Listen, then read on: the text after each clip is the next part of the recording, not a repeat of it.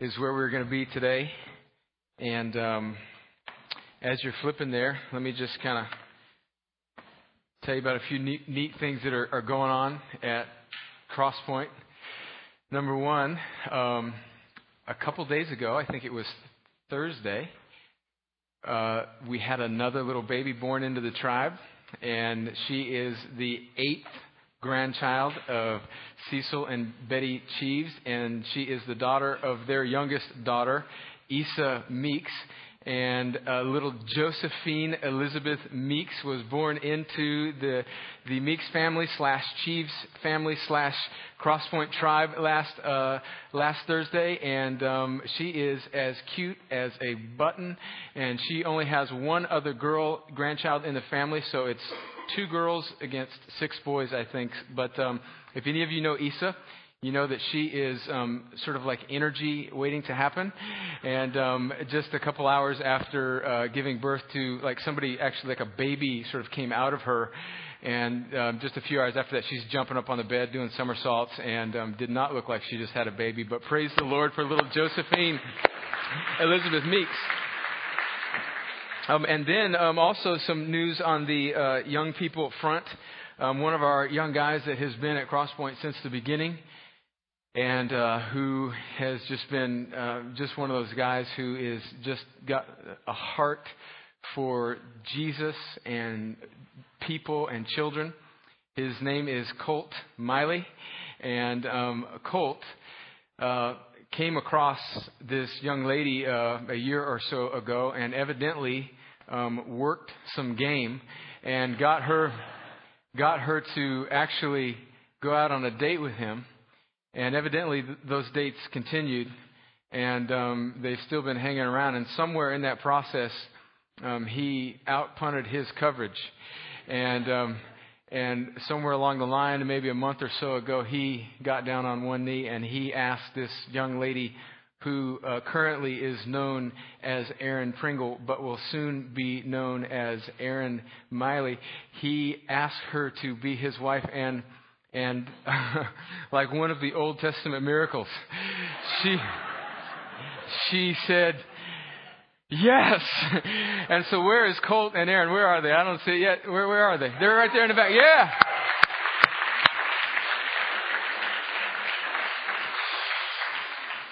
I'm just, you did pretty good for yourself too, Erin. And, uh, and that proud mama right next to them is Melody Colt's mom. Um, we're so proud of them. And, and then today, and, uh, maybe, um, you know, just kind of maybe the most special, um, uh, event that's happened for a variety of reasons over the past month is for the first time in a few weeks, um, back with us today is Lucy Jones, and Bruce and Lucy are sitting right there behind uh, Bob and Sissy. And a couple weeks ago, they had their third child, another little girl, Luli Jones. And so um, praise the Lord for that. I know Reynold told you about that when uh, I think that Sunday afterwards. But um, I don't know if you know what um, really went down that night at Doctor's Hospital. Um, Lucy, uh, the delivery went okay, but there, uh, shortly thereafter, it was basically a day's worth of labor. They went in early in the morning and then Lucy did not actually deliver until about 2 or 3 o'clock in the morning the next day. And um, she gave birth to Luli, and everything seemed to be fine. And uh, a midwife did the delivery. And then her um, placenta just, just there were some complications there, and it wouldn't wouldn't come out. And so um, at three o'clock in the morning, they made a emergency call to uh, another person in the tribe, Dr. Rich Stevens, and he was roused from his sleep, was at Doctor's Hospital within a matter of minutes, and as Bruce tells me, when he walked into the door of the hospital, of the room, he was still basically half asleep, but by the time he walked five steps to Lucy's bedside, and he saw how potentially grave and serious the situation was, and it was, it was very serious. Bruce said that he was wide awake, and he, um, he threw the training that he has gone through as a physician and through the gift of healing that God has given him um, through surgery, performed really a miracle that night. And so it's solely by God's grace and by the gifted hands of a physician that Lucy is here today. And so, Lucy, um, it's just so um, we're just so thankful for uh, you and Bruce and, and baby Luli and and Rich for um, your your anointed hands of healing, and um, and we just thank God that you are here today. Praise God. Praise God. Yeah. Amen. Amen. All right. Well, Nehemiah nine is where we're going to be today. And um, we have about five more weeks left in our Nehemiah series. And I hope that you have enjoyed it. And um, I hope that it has been beneficial for you. It has been very, very good for me as a leader. And today we're going to read a, a long chapter. Uh, it's a tough chapter, really. But it's a beautiful chapter because basically it preaches itself. And so I'm going to read through this chapter. And then at the end of my uh, message and our time together in Nehemiah 9, we're going to receive communion together. We do that on the first Sunday of the month, where we pause to, as a congregation, encourage all Christians that are here with us to participate in communion together with us. You don't have to be a member of this church. I think the Bible's pretty clear that this is something that Christians do. It's a family meal where we remember Jesus' work on the cross. And so if you're not a Christian, um, this really it'd be kind of meaningless to you. It's not that if you accidentally do it, something bad's going to happen to you, but we take this very serious. And so if you know that you're not a Christian and you're just kind of investigating, trying to figure out who Jesus is, um, um, this is kind of a family meal today.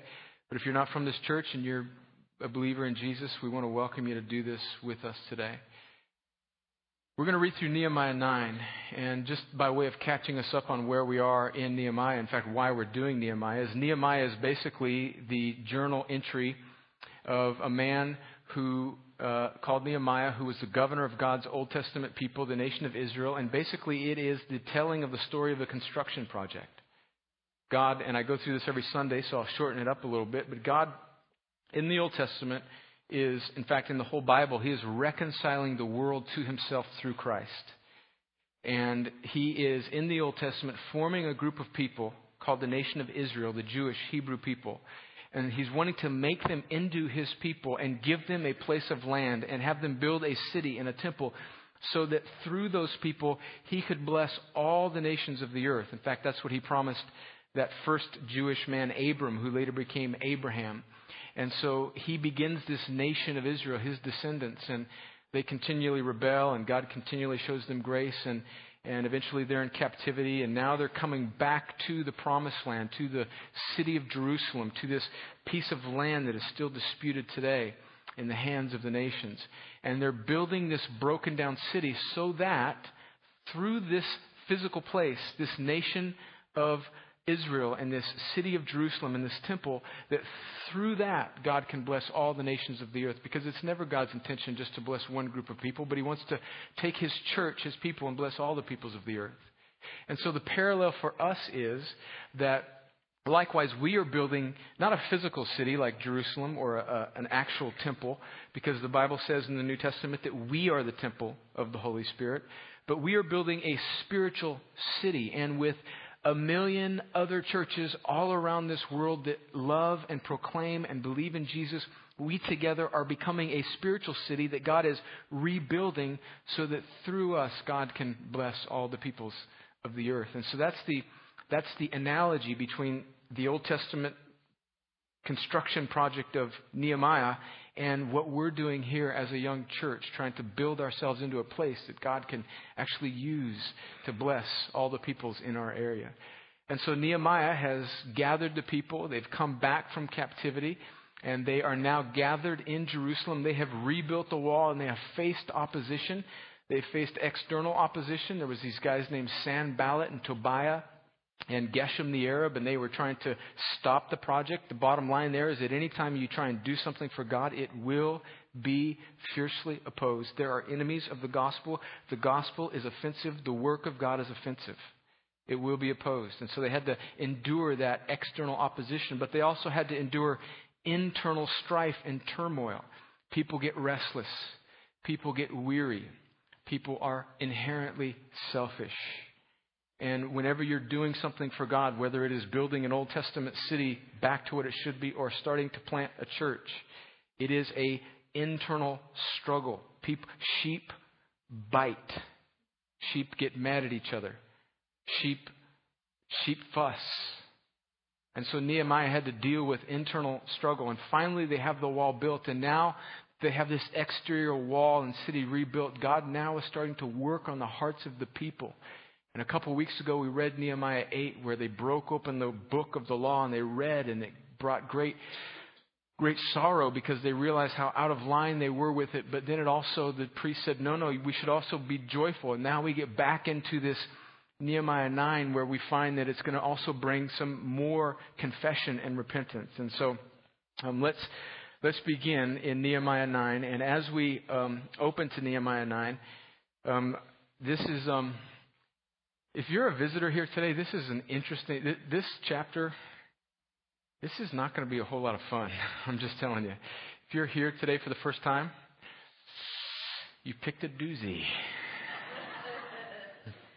Um, but we believe that we should preach through the Bible and that we should just handle it. And this stuff's hard, man. And, and let me tell you, this, this chapter has been, the Holy Spirit has been sitting on me through this chapter this week. Well, let's pray and then we'll read and ask God to help us. Well, Lord, as we open up your book and as we prepare to read this incredible account in Nehemiah 9 of of confession and repentance and how you stirred the hearts of the people to examine their lives. I pray that you would do the same for us. Lord, I feel kind of like I have been in, and we collectively as a group of people have been in a little bit of a rut.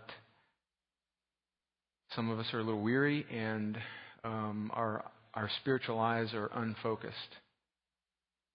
So God, would you break up fallow ground?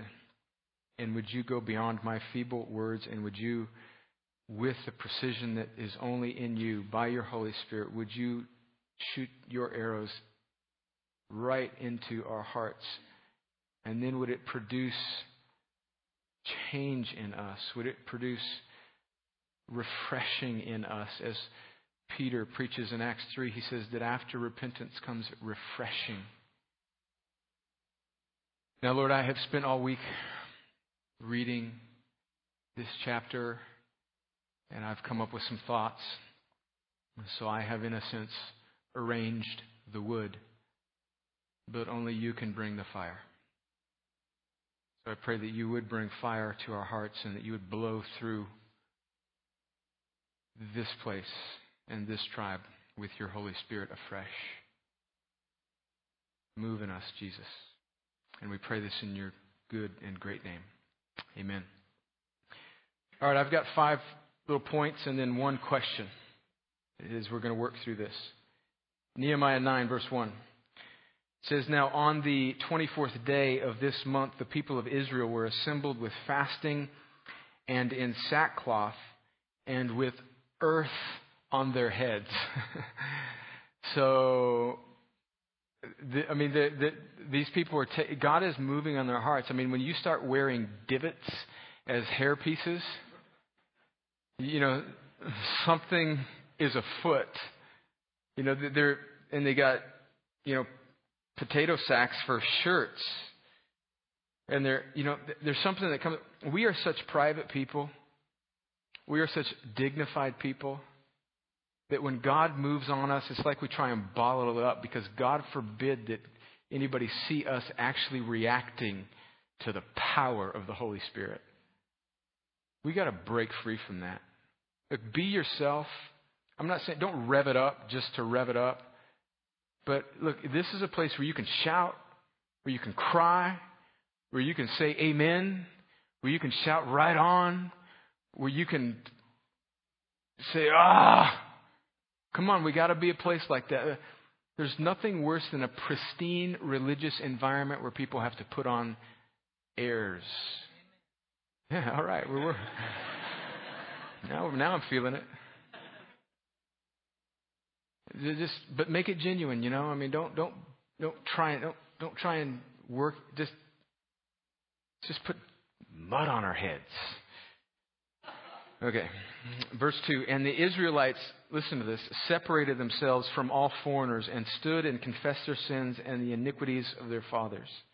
One of the great themes of the two books that go together, Ezra and Nehemiah, is that God is purifying his people and he's, he's separating them from foreigners. Now, in fact, in Ezra, he tells them that they should not marry foreigners. Now, of course, we now know that, that, that we're not taking that as a, as a biblical mandate against marrying people of other ethnicities or cultures. In fact, I think that's a good thing. I, I think, I think that interracial marriage glorifies God. But what I think is, is God is doing through the Old Testament people of Israel, He is forming for Himself. At that point, it was an ethnic group of people. And now in the New Covenant, it is a spiritual group of people. He is forming for Himself a people, and He's not wanting them to mix with the pagan practices of these Gentiles.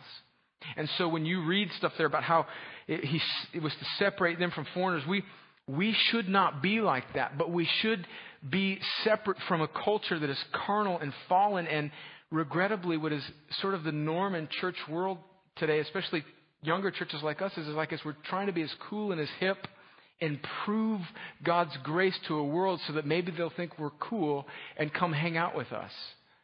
I mean that that is absolutely the opposite direction that the Bible goes. It says, let them see Jesus and his greatness in you. Don't see how close you can walk to the cultural lines. God calls us to separate ourselves, but in a unique missional sort of way, live in culture. Live in culture. And so, I, mean, I think that's just a, a convicting statement about the holiness of the church. Verse 3 and they stood up in their place and read from the book of the law of the Lord their God for a quarter of the day. Remember a couple weeks ago when we read Nehemiah 8 and I said, wouldn't it be awesome if we all gathered on Saturday out in the front lawn of the schoolhouse and I read for eight or four hours? Not going to happen. But I mean, this is God's moving. For another quarter of it, they made confession and worshiped the Lord their God. Verse 4 On the stairs of the Levites, meaning the priests, stood Jeshua, Bani, Kadmiel, Shebaniah, Bunni. I hope he was tough. Sherebiah, Bani, and Chenani, and they cry, listen to this, and they crowd with a loud voice to their God. Again, there's just something raw about these people. They're, they're, they'll actually sing out loud. They will shout to the God to their God with a voice of triumph. I mean, again, I'm not trying to produce a reaction in you, but I think that we need to get out of cultural reserved Christianity because you know, you know what that attracts? It's about as exciting as a, as a wet sock. But people, oh, God, I don't even know where that came from. But people that are, but people that are just on fire for Jesus, however that looks in your life, there's a, there's a, there's a, it comes out of you, is what I'm trying to say. It comes out of you. And I realize that I, I'm the son of a football coach, and basically all my communication is a halftime speech. So I'm not saying you gotta be, you gotta spit on the front row like I do, but I'm saying that there's some earnestness when a people are going after Jesus, and God give us earnestness. And give us the, give us just the humility to be undignified in the presence of the Lord. Then the Levites, Jeshua, Kadmiel, Bani, Hashabneiah, Sherebiah, Hodiah, Shebaniah, and Peth, Pethahiah said, Stand up and bless the Lord your God from everlasting to everlasting. Blessed be your glorious name, which is exalted above all blessing and praise. Then begins, which is the rest of the chapter, one of the longest prayers in the Bible. Verse 6, and we don't know who's saying this, but the Levites, one of them, He's saying, he says, verse 6, You are the Lord, you alone. And what we have here in the next 30 or so verses is a beautiful recounting of the history, a summary statement, leaving out many of the details, but a summary statement of God's faithfulness to the nation of Israel from the beginning in Genesis 11 with Abram and Abraham, later becomes Abraham, all the way through the present time where they are in Nehemiah. Verse 6 You are the Lord, you alone. You have made heaven, the heaven of heavens, with all their host the earth and all that is on it, the seas and all that is in them. And you preserve all of them. And the host of heaven worships you. The host of heaven meaning like angels. Even angels worship you. Verse 7 You are the Lord, the God who chose Abram and brought him out of Ur of the Chaldeans and gave him the name Abraham. Verse 8 You found his heart faithful before you and made with him the covenant to give to his offspring the land of the Canaanite, the Hittite, the Amorite, the Perizzite, the Jebusite, and the Girgashite. And you have kept your promises, for you are righteous. Statement number one that jumps out to me as I read this is that God works with messed up, fearful people. In these few verses, it says that God used a man named Abram, who later he called Abraham. And all of us know that Abraham was the father of our faith, right? And Abraham had many sons, and many sons had father Abraham, and I am one of them, and so are you. So let's all praise the Lord. Yeah, that's right. You remember Father Abraham, and we tend to think of him as some giant of the faith, and he is. But simultaneously, he's also a scared coward who, on two separate occasions in the book of Genesis, as God has called him, one time God shows up directly, calls him, speaks to him, and moments later, it seems like in the chapter, he sells, he is prepared to sell out his wife, Sarah, because evidently she was beautiful and she attracted the attention of other men. And so when he was standing before another king who was threatening to Abraham, he was ready. In fact, he did lie to that other king on two separate occasions and told them that Sarah was his sister and not his wife so that he didn't kill him to get his wife. That's not a good way to, to be a good husband, by the way. I don't know if you knew that or not. But, you, but yet, Abraham's also this incredibly chivalrous man. God uses twisted, duplicitous, contradictory, fearful hypocrites. That's why in in First and Second Kings, in one chapter, the prophet Elijah is calling down fire on the 400 or 450, how many of there are prophets of Baal, and then just a chapter or so later, he's running from a scared, crazy woman named Jezebel. Why are those stories in the Bible? Well, they're the history of God's people, but they're also a reflection of us. Are we not duplicitous, scared, fearful, messed up people? But God uses people like us, like Abraham. Isn't that encouraging? Verse 9.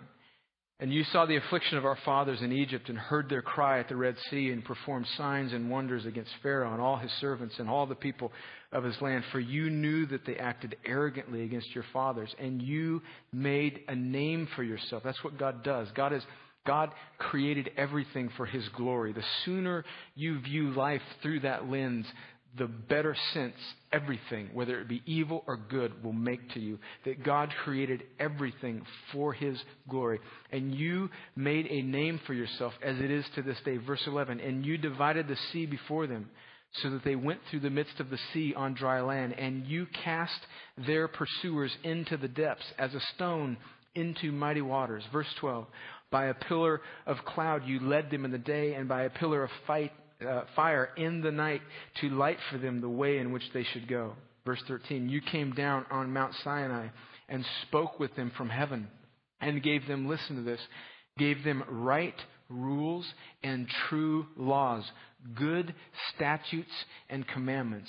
And you made known to them your holy Sabbath and commanded them commandments and statutes and a law by Moses your servant. You gave them bread for their hunger and brought water for them out of the rock for their thirst. And you told them to go in to possess the land that you had sworn to give to them. Statement number two, point number two, is that God, God's word and his way is good for us. It took me a while to realize that. Like we tend to walk into Christianity, and maybe it's because we grow up in the fundamentalist South Bible Belt, where the answer basically to every question is no. Can I go to the dance? No. Can I start wearing makeup? No. Can I, can I go out? No. That we, we tend to view incorrectly that God's way and God's law and the restrictions that He put on us are for somehow our lack of enjoyment.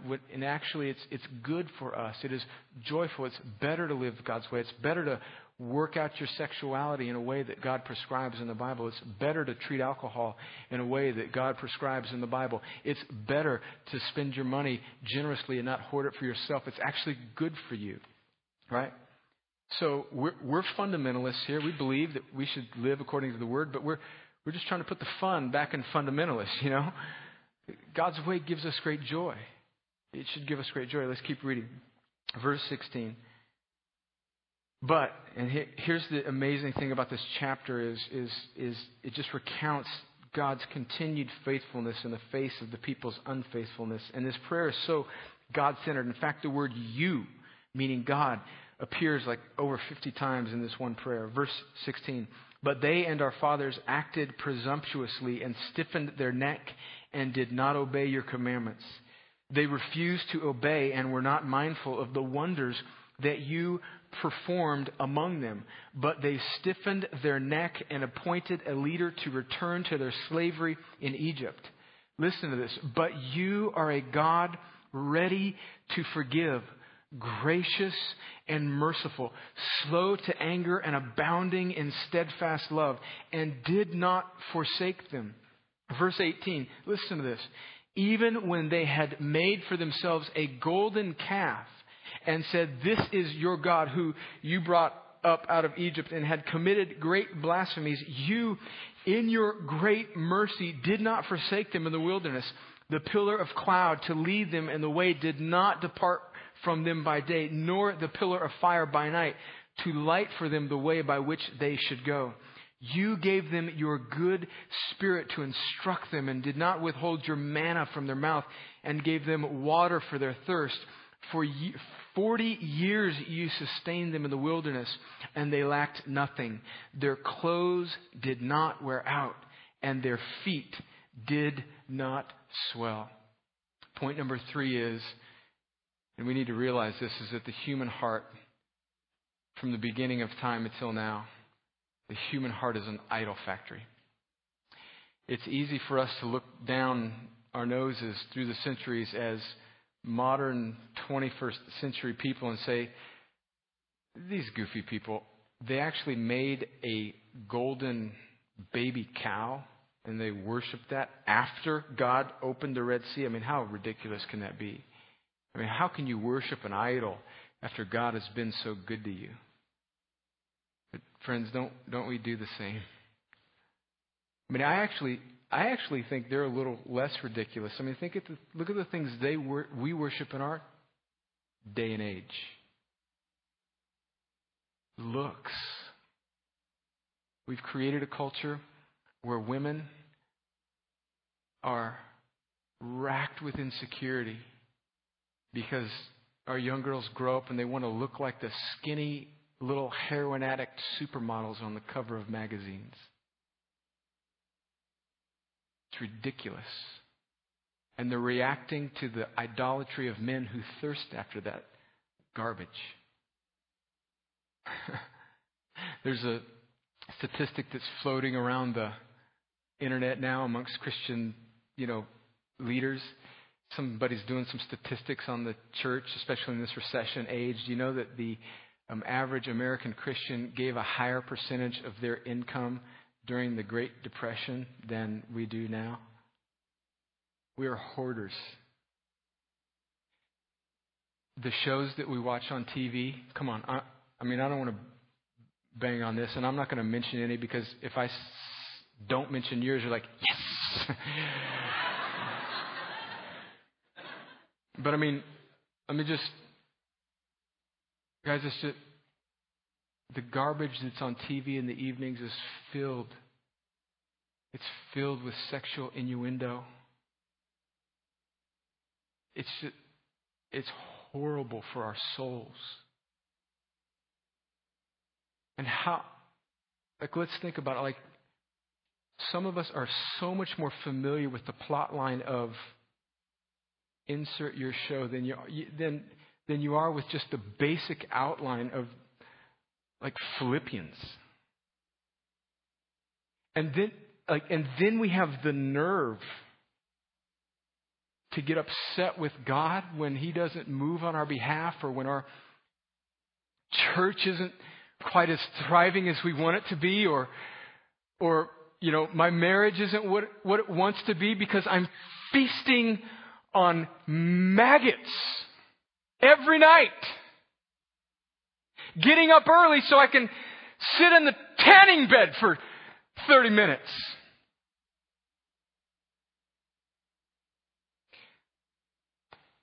And occasionally stumbling across a scripture, criticizing a preacher because he says something that offends you. It's a wonder that God even deals with us at all.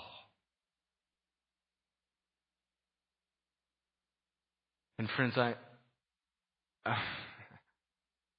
I am right there with you. God, stir us.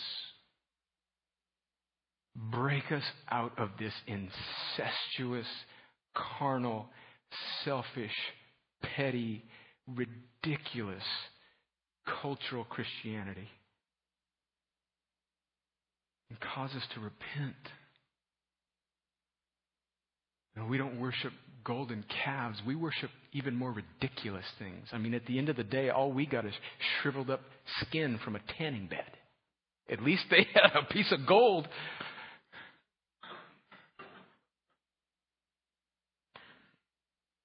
Verse 22. And you gave them kingdoms and peoples and allotted to them every corner. And this is recounting, listen, this is really significant because um, what this paragraph covers is the period when Joshua led the people into the promised land across the Jordan River. And um, they, they, um, what, what's notable here is that Joshua's name is not even mentioned. So it may seem like we're doing it, but we're not doing it. God's doing it. Listen to this, verse 22. And you gave them kingdoms and peoples and allotted to them every corner. So they took possession of the land of Sihon, king of Heshbon, and the land of Og, king of Bashan. You multiplied their children as the stars of heaven, and you brought them into the land that you had told their fathers to enter and possess. So the descendants went in and possessed the land, and you subdued before them the inhabitants of the land, the Canaanites, and gave them into their hand with their kings and, their, and the peoples of their land, that they might do with them as they would. And they captured fortified cities and a rich land, and took possession of houses full of all good things, cisterns already hewn, vineyards, olive orchards, and fruit trees in abundance. Listen to this. So they ate and were filled and became fat and delighted themselves in your great goodness. Look, I think God was happy that they were delighting themselves in God's goodness, but it was never God's intention for them to become fat on His goodness. There's a difference between being spiritually fit and being able to be used by God and being spiritually selfish and fat. And here's the point that I think comes out of this, and this is my fourth point, is that we were, we were not saved to be cul-de-sacs. Like we live in a culture that consumes Christianity. And we run off, listen, we run off from Bible study to Bible study to Bible study with the same group of people at the same locations, covering the same stuff. Like when like when do we get out of the receiver mode and get into the pouring out like God's love on a broken world mode? Like when when when do when do we stop becoming a place that stuff dead ends on? Like, I, I'm, listen, I don't want to contradict everything I say. Go to, go to a thousand and one Bible studies. But there seems to be like this religious culture in our town where we just, you know, Tuesday I go to Joe's and Thursday I go to Billy Bob's and Friday I'm at Susie's and, and then we just trade Facebook messages where we talk about how good it was. But all the while we're getting fat. And God forbid we actually step up and unpack it for our lost friend or invite somebody to church or serve a weak spot in our church because we just want to consume, don't we? And run from Bible study to Bible study or this thing to that thing and be part of the little Christian cool culture in our city, and it's it's incredibly incestuous and selfish. And I think we're part of it. So God break us out of that. If you are a visitor here today, I just want to tell you that I I have thoroughly enjoyed our one Sunday together. All right, let's go. oh, Jesus.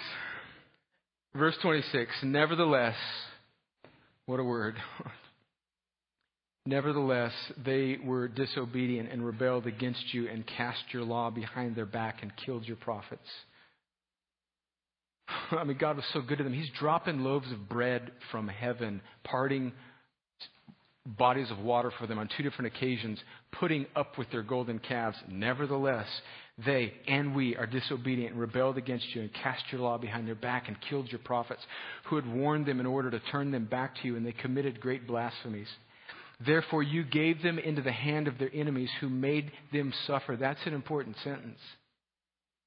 God works like that. God gave them into the hands of their enemy who made them suffer. Listen, this is a tough truth. And you won't get this truth if you feast on sitcoms and don't read your Bible. But the Bible is full of it. And it's this that God is providentially in control of everything, both good and evil. And God uses evil that we experience in these 80 years, which is nothing in comparison to eternity, he uses evil as a way of purifying his people. God's hands are not tied on anything. And he gives these people over to their enemies to fashion in them what he wants in their lives. And in the time of their suffering, they cried out to you, and you heard them from heaven. And according to your great mercies, you gave them saviors who saved them from the hand of their enemies. But after they had rest, they did evil again before you, and you abandoned them to the hand of their enemies so that they had dominion over them. Yet when they turned and cried to you, you heard from heaven, and many times you delivered them according to their mercies. Over and over again, God is merciful. Verse 29, and you warned them in order to turn them back to your law. They acted, yet they acted presumptuously and did not obey your commandments but sinned against your rules, which if a person does them, he shall live by them, and turned a stubborn shoulder and stiffened their neck, and would not obey. Verse 30. Many years you bore with them and warned them by your Spirit, though through your prophets, yet they would not give ear. Therefore you gave them into the hands of the peoples of the lands. Nevertheless, in your great mercies, you did not make an end of them or forsake them, for you are a gracious and merciful God. This paragraph starts with nevertheless. And this paragraph ends with nevertheless. The first nevertheless is the people. God had been good. Nevertheless, the people had been, uh, people rebelled against him. And it ends with, even though the people rebelled, nevertheless, God was gracious. Let me just do this real quickly because we're running out of time here. But nevertheless is a, it's a word bridge. It's a, for those of you like me that grew up in the 70s on School, Schoolhouse Rock, it's a conjunction. Conjunction, junction.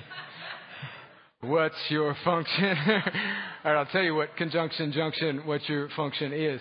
It's a word bridge. It means that everything that becomes, that comes before nevertheless, as true as it may be, is overruled by whatever comes after nevertheless, right? So whatever, even if it's true in the first part, it gets kind of overridden by what's on the second half of that sentence. So, um, uh, an example was a couple years ago, my uh, my son Joseph wanted to. He was starting out school and he wanted to take a little stuffed animal to class, and he said to me, "Daddy, um, I want to take this stuffed animal to class." And I said, "Well, the teacher clearly said at the beginning of the year that you could not take stuffed animals to class." And he said, "He said, well, Katie brought a stuffed animal to class."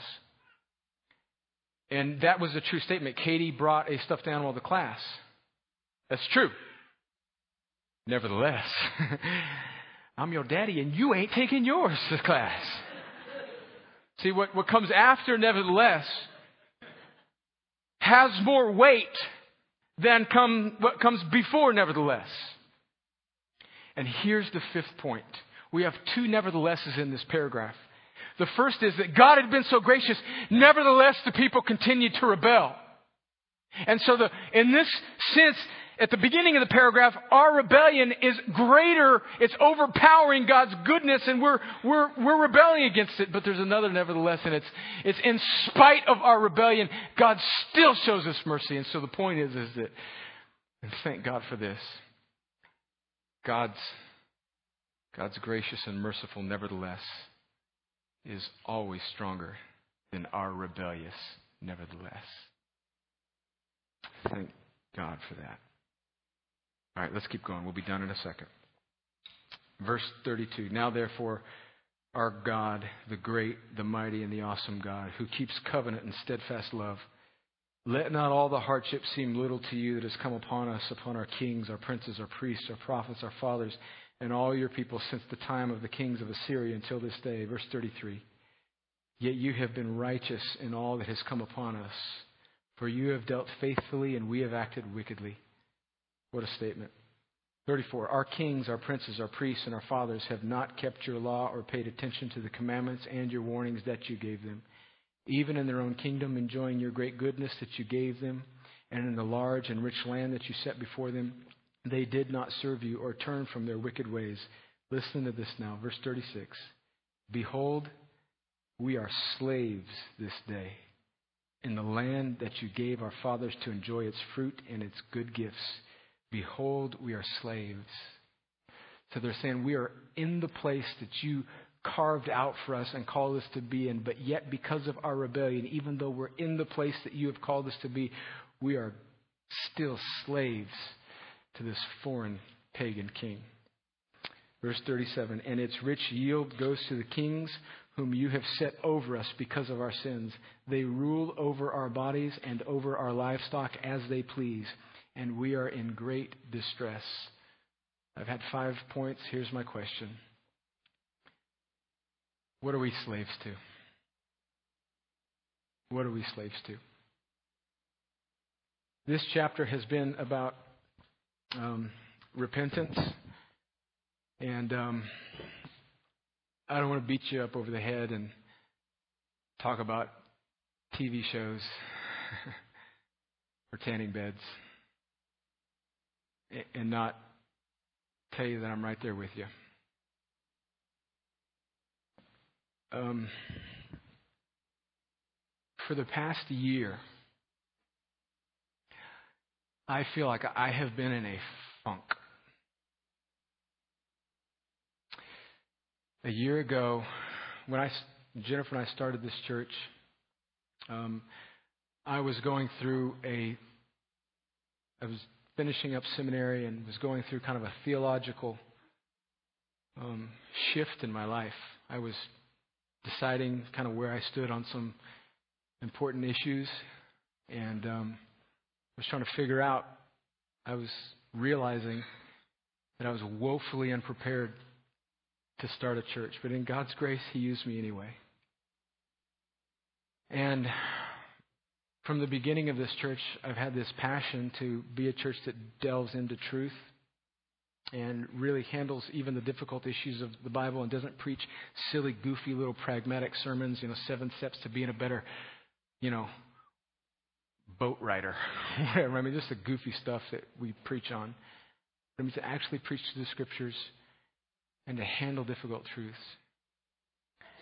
And about a year ago, as a church, we came across a pretty difficult truth about the sovereignty of God in salvation. And um, a couple years before, I had internally landed on kind of what I thought the Scripture said, and was just talking about it with you know our our leadership team, and and it caused a a bit of a split. Not a split. It caused it caused a few a few folks to leave. And I understand why. I mean, it's a difficult truth. It's never my heart. They didn't have to leave because they disagreed with me. But hey, I understand. But since that time, I think there's been kind of a combination of sadness and self absorption in my life. Um, because it's it's not easy to have people disagree with you, and when you don't, when you feel like we can kind of still be part of the same faith family, even if we disagree on this subject, but then to have them kind of walk away. And I'm not, I'm not trying to be defensive. It just, it, honestly, guys, it, it hurt a little bit. And then that hurt, I didn't deal with that well, and it, and it caused me to be self-absorbed and, and, and defensive, honestly. And it's, and it's caused me to be a little bit fearful and kind of lead scared. And I, I repent of that. I repent of that. I also feel like it's kind of caused some of you to sort of walk on eggshells around those difficult truths in the Bible. And I think that's terrible for us as a church, and I think it's terrible for you. I want you to know that, like, I, I'm going to give my life to this church. Not at the expense of my family. Unintentionally, I have allowed myself to become way too important. I have some agreement. Preach right on, brother. And I realize that a big part of me is still a slave, a slave to the opinion of man. And I understand how pastors can do something and then absolutely blow their lives up five or ten years into it. And I think through the preaching of Nehemiah and through God's gracious Spirit, He is, He is in His grace getting a hold of my heart and saying, You're slave. You are a slave to that. Get over it. And love people and preach courageously. And people will come and people will go. But have the heart of a lion and the height of a rhinoceros. Because it's not about me. It's not about this church. It's not about my success as a minister. It's about the great and glorious gospel of Jesus. And so, I'm, I've been a slave to fear. And I repent of that. What are you a slave to? What are you a slave to?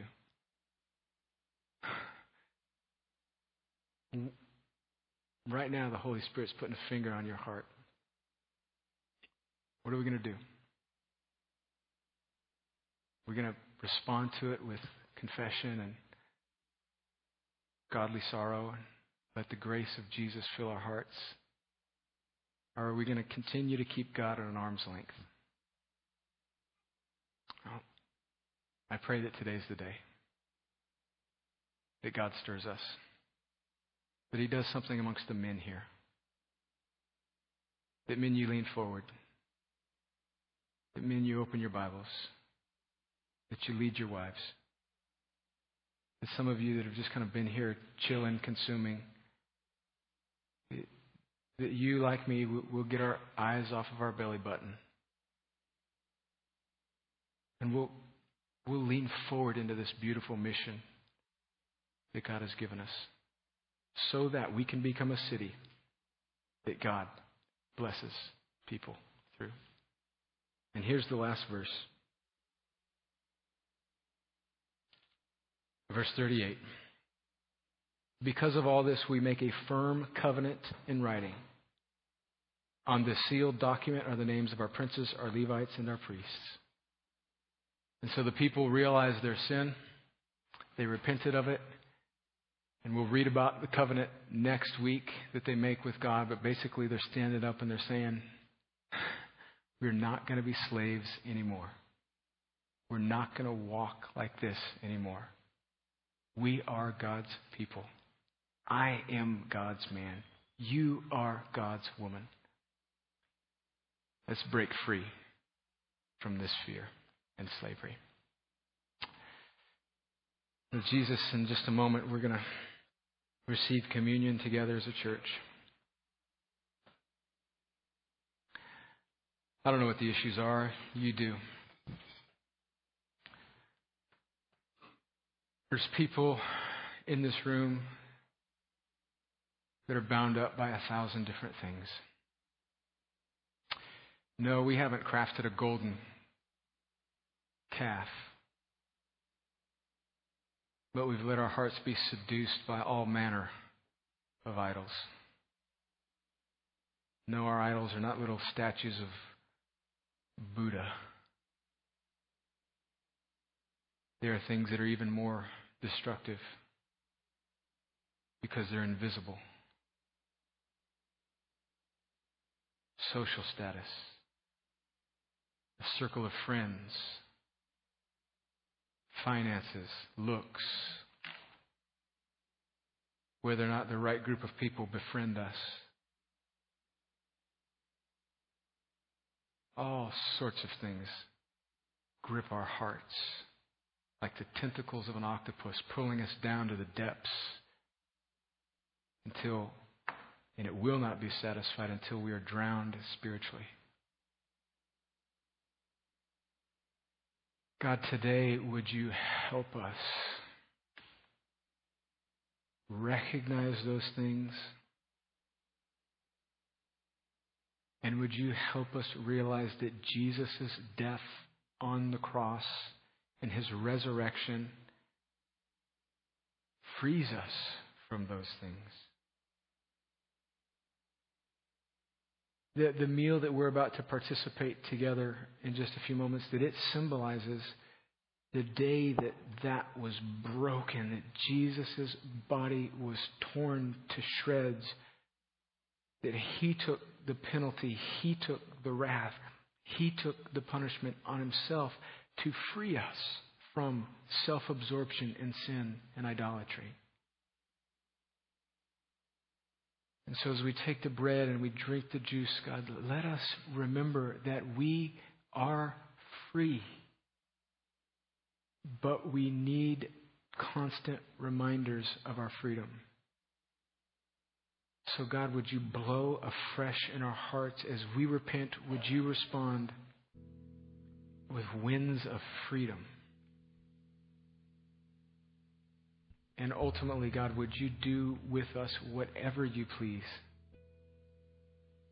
so that your name would be made great and we would have great joy and delight in your greatness. I pray this in the name of Jesus. Amen.